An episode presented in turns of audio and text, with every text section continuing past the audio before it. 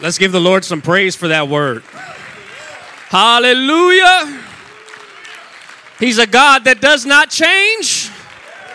He keeps all of his promises. Hallelujah. While you're standing, I'm going to honor the man of God while he is on vacation. He deserves the vacation that he's getting. The first lady deserves rest and relaxation. And my prayer is that you come back refreshed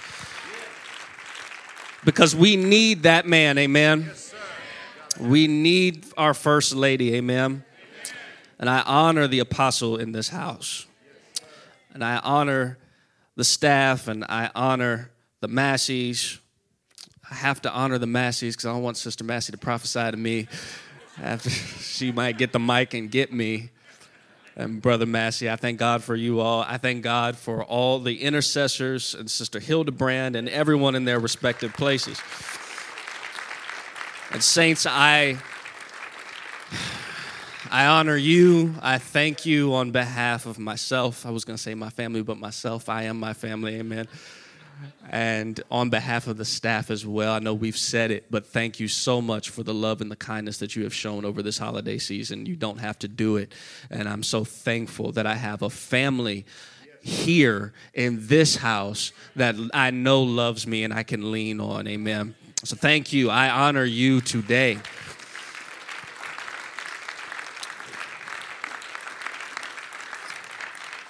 Luke chapter number two. We're going to move quickly. Verse number 41. This is a well known passage of Scripture.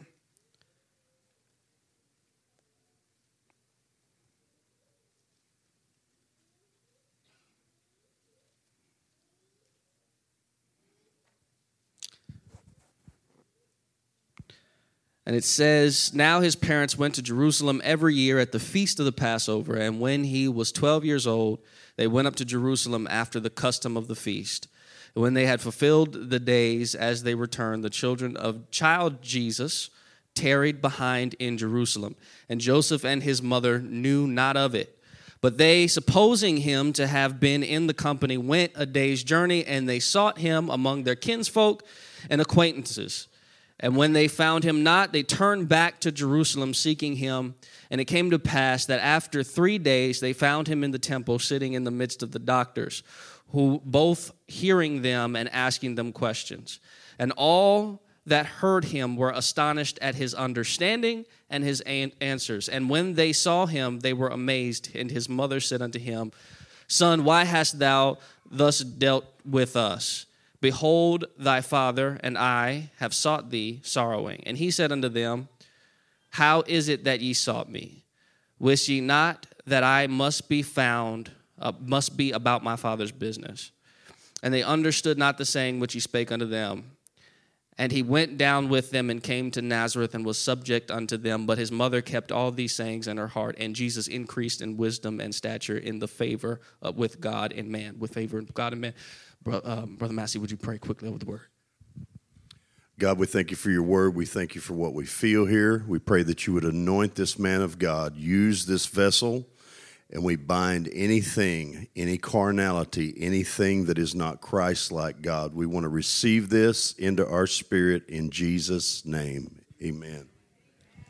You may be seated. I'm going to try not to spit in this mic too much because I know after two preachers, getting this mic might be a little rough.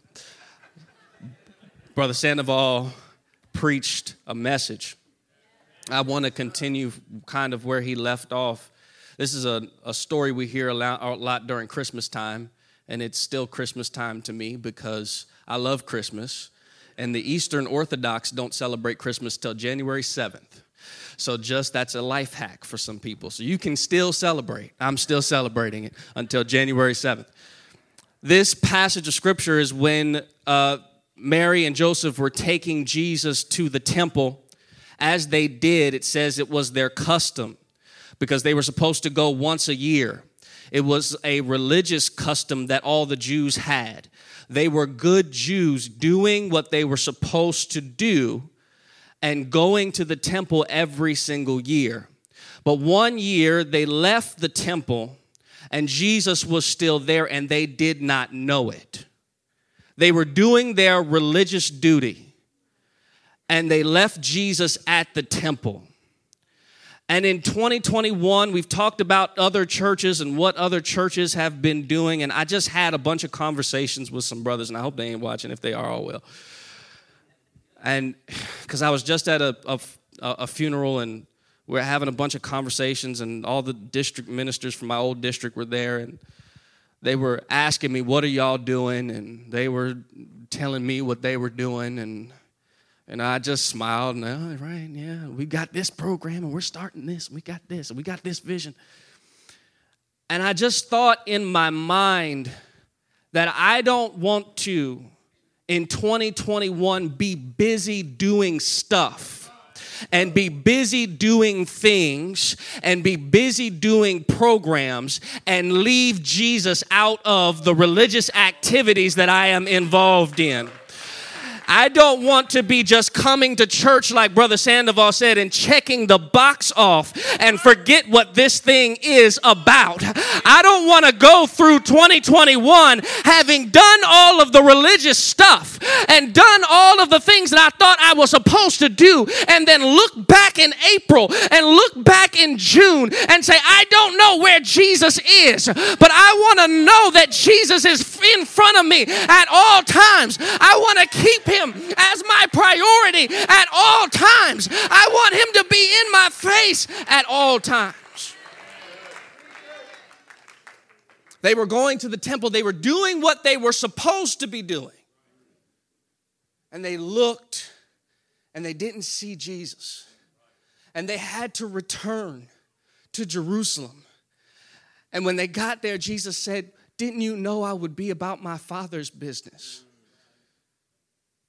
His mission, he tied directly to his relationship with his father. I don't want to be working for God and not have a relationship with Him. God is not my boss. God is not just my employer. God is my Father. And I can't just have a relationship with Him like He's a CEO, but I've got to go to Him because He is my source. He is the source of my strength. He is the strength of my life. Without Him, I am nothing. And if I do not have Him on my side, then nothing that I will do in 2022, nothing that I will do in 2023 will ever matter. God has blessed this church. And the reason why God has blessed this church is because our priorities are in order. Everybody else can do whatever they want to do, but God has called this church to prayer. God has called this church to the Word of God. God has called our ministry and has told our ministry, you need to go into the Word. You need to seek after what the Greek means and what the Hebrew means. You need to rightly divide the Word of God. And it's, there's a reason for it because that has to be our priority. Our priority must be in Him at all times. Proverbs 3 uses the language that we read. Jesus, He grew in wisdom and favor with God and man. It's one of my favorite scriptures because it kind of gets on my nerves a little bit. So I'm like, Luke, you skipped like 18 years of Jesus' life. It's like from 12 to 33, we don't get nothing. So I'm like, okay, he grew in wisdom Proverbs 3 3 and 1 through 4. He grew with favor with God and man. Verse number 1 My son, forget not my law, but let thine heart keep my commandments. For length of days and long life and peace shall they add to thee. Let not mercy and truth forsake thee. Bind them about thy neck, write them upon the table of thine heart. We have to make sure that this thing is in our heart, that it is our desire. There are so many things in this world now. You know, sometimes I just want to go out into the country and pitch a tent and get away from it all, but then I can't survive out there. I ain't trying. You know, I tell myself all kinds of stuff. You'd come to my farm and see a mess. There'd be goats all in the house and just what is going on in here? I can't do all this. I'd, I don't know. I'd, I'd start fires. I'd burn the whole forest down. I, but it, you just want to get away sometimes because there's just so many distractions, so many things that can distract our attention and some of them are even innocent. They can just creep in, and we'll have a desire for something more than we have a desire for God. And my prayer in 2022 has just been God, change my desires, change my heart. If there's anything in my heart that I desire more than you, I don't want to desire it anymore. I want to desire God and only God. I want to go after God and only God. He said, Upon the table of thine heart. And then in verse 4, it says, So shalt thou find favor and good understanding in the sight of God and man. They might look at us and say, You're not doing all the things that we're doing. And they think that they found favor.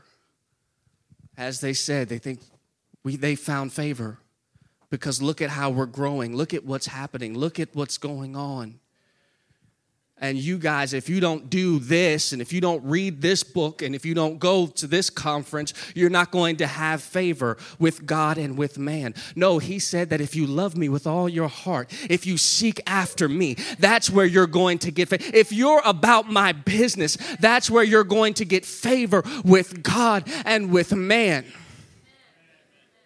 And God is going to pour out favor on this church because we are seeking Him. Simply because we are seeking His face. We cannot come to prayer on, mon- on four Mondays out of the next month. I don't know, there might be five. But we can't make that sacrifice and it not move God and it not cause God to pay attention to what is going on at 350 Utopia Lane because the word has only already gone forth. He is not a man that he should lie nor the Son of Man that he should repent. If he said it, he's going to do it. So if we pray, if we seek his face, his word said that he'll come in and he'll forgive our sins and heal our land. If we give our all to God, he will give to us.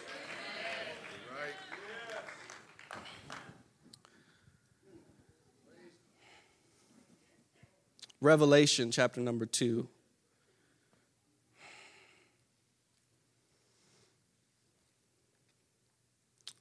Book of Revelation is known for a lot of stuff. The beginning of the book of Revelation is a group of letters to seven different churches. Most of the churches, there was something wrong with them. And I, there's a saying, and I think it's true. It's not Bible, but I think it's true. There's no perfect church. you know, they say if there's a perfect church, if you find it, once you go in, it's no longer perfect none of us are perfect, right? So that is true, but there is a possibility to walk in God's perfect will. And there is a way for a church to be pure before God. And in Revelation, there was one church that was pure before God that was walking in his ways. I'm not saying there's only one church that's doing that now, but I know this is a church that's doing that, that is walking pure. You have heard what God has said about this church. And so there was Philadelphia, which was that church that was walking according to the ways of God. And then there was another church that almost had it, came really, really, really close but there was one thing that was off. The Lord says, Unto the angel of the church of Ephesus write these things, saith he that holdeth the seven stars in his right hand, and who walketh in the midst of the seven golden candlesticks. I know thy works and thy labor and thy patience, and how thou canst bear them which are evil. And thou hast tried them which say they are apostles and are not, and hast found them liars, and hast borne and has patience, for, and for my name's sake has labored and has not fainted. Nevertheless, I have somewhat against thee, because thou hast left thy first love. This church had everything doctrinally. They were standing on truth. They were working. They were doing what they were supposed to do. But there's a danger when you get there. Paul says, Take heed when you feel that you're strong, lest you fall. There's a danger in putting the church on autopilot because we've got everything together and we feel like we don't need God any longer. And so we begin to operate in our flesh. And this church isn't going to do that because we rely on the Spirit in this church. But this is a warning individually to all of us not to get complacent with where we are. It is so easy to say, you know what? I come to church every Sunday. I go to two services. I do everything that I'm supposed to do. I come to prayer. As Sister Minister Ruth Jackson said it, she said, You can be in the building and your mind is somewhere else. You can be sitting in the building thinking about other things, and then you're just wasting time. And we don't have time to waste. We have to reach the lost. We have to reach our regions. And so it is necessary for us to ensure that we are constantly checking our heart, that we are still in love with God, that we are still doing this not out of duty, because we can do things out of duty. We can do things because we know it's the right thing to do. But when we do things out of just plain duty and we don't have a relationship with God, those things don't mean as much. And when the storms blow, and when things begin to happen in our lives, because we've gone through challenges and we're going to continue to go through challenges. Blessed as we are, we're going to continue. We're going to be fighting until we die or until the Lord comes back. If you're not doing it out of love, at some point you're going to get weary and you're going to get tired and you're going to get frustrated and you're going to say, What is this all about and why do I have to do this? But when your love is where it should be, but when, when you truly love God, like you should. It doesn't matter what comes your way. The first lady of the pastor that just died that I went to go, he was my pastor in New Mexico. And she, she, sweet lady. And she said to me, she said, I told the Lord that he can do whatever he wants to me, and I will still serve him, and I will still love him. And that impacted me because those are strong words to worship God when it hurts, to worship God when you're going through, to worship God when you are struggling. That takes love. You can't do that out of duty. You can you can come in here with a mask on out of duty. You can come in here and check the box out of duty, but you cannot love God. You cannot go to the cross. You cannot take up your cross out of duty. You've got to take up your cross out of love. You've got to take up your cross out of commitment to God that come what way, no matter what happens, I'm going to be faithful because I love the Lord. He is my number one priority.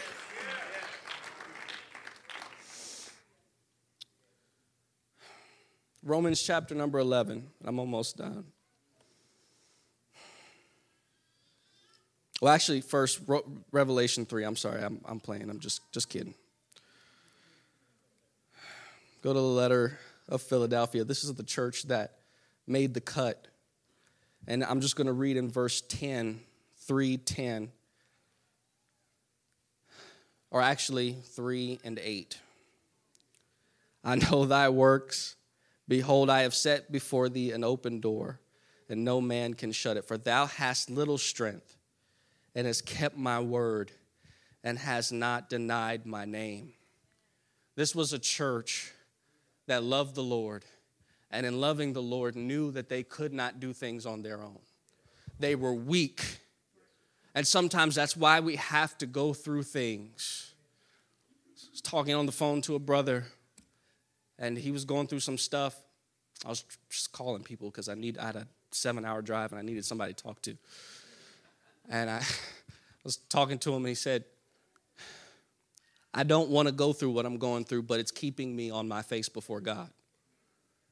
It's keeping me praying and consecrating and seeking the Lord. And when we are weak and when we are struggling and we know the source of where our power comes from, then we will go to him and we will conquer. We will overcome because it is not in us.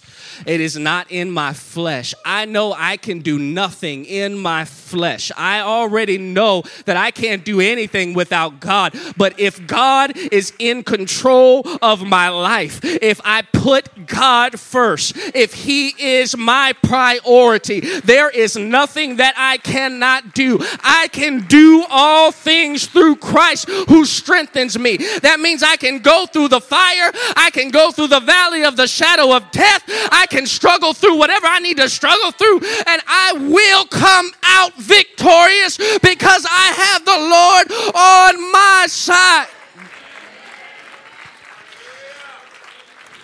One more verse and then I'm, I'm done. Romans chapter 11 and 20. Because I rely on the Lord and this is Paul. He's talking to the Jew, to the Christians, and he's lamenting that his own people have not accepted the Lord. They have not, they have missed their Savior. They did not believe that Jesus was the Christ. And he's talking about this, and he talks about to the Christians, he's telling them, even though they have fallen away, you need to be focused on yourself. It says in verse number 20, well, because of unbelief, they are broken off, talking about the Jews. And thou standest by faith, talking to those who he's writing. Be not high minded, but fear. I've seen a lot of people fall away from this truth. I have watched them. And sometimes we can watch them and we can be we can have one of two responses. We can look at them and we can be in despair. And we can say, There's no hope. If they don't live for God, I don't know if I can live for God. But he said, Don't be high minded. Don't look at them and say that. But fear for your own self. When I see people beginning to fall away, I go to the Lord in prayer. The more I see people fall away, the more I want to go into prayer. The more I see people walk away from truth, the more I want to learn about His Word. The more that I see churches begin to slide a different direction, the more I want to go further and I want to dig deeper. We've got to get that mindset that it does not matter what anyone else does. It doesn't matter if they walk to the left, it doesn't matter if they walk to the right. I'm going to stay right on the road. And we have got to get determination because we might see some things that trouble us in 2022, but I came to tell you that if you would stay on the path, God is a keeping God. He is able to keep you. If you want to be kept, He's able to strengthen you if you need strength. God bless you in Jesus' name.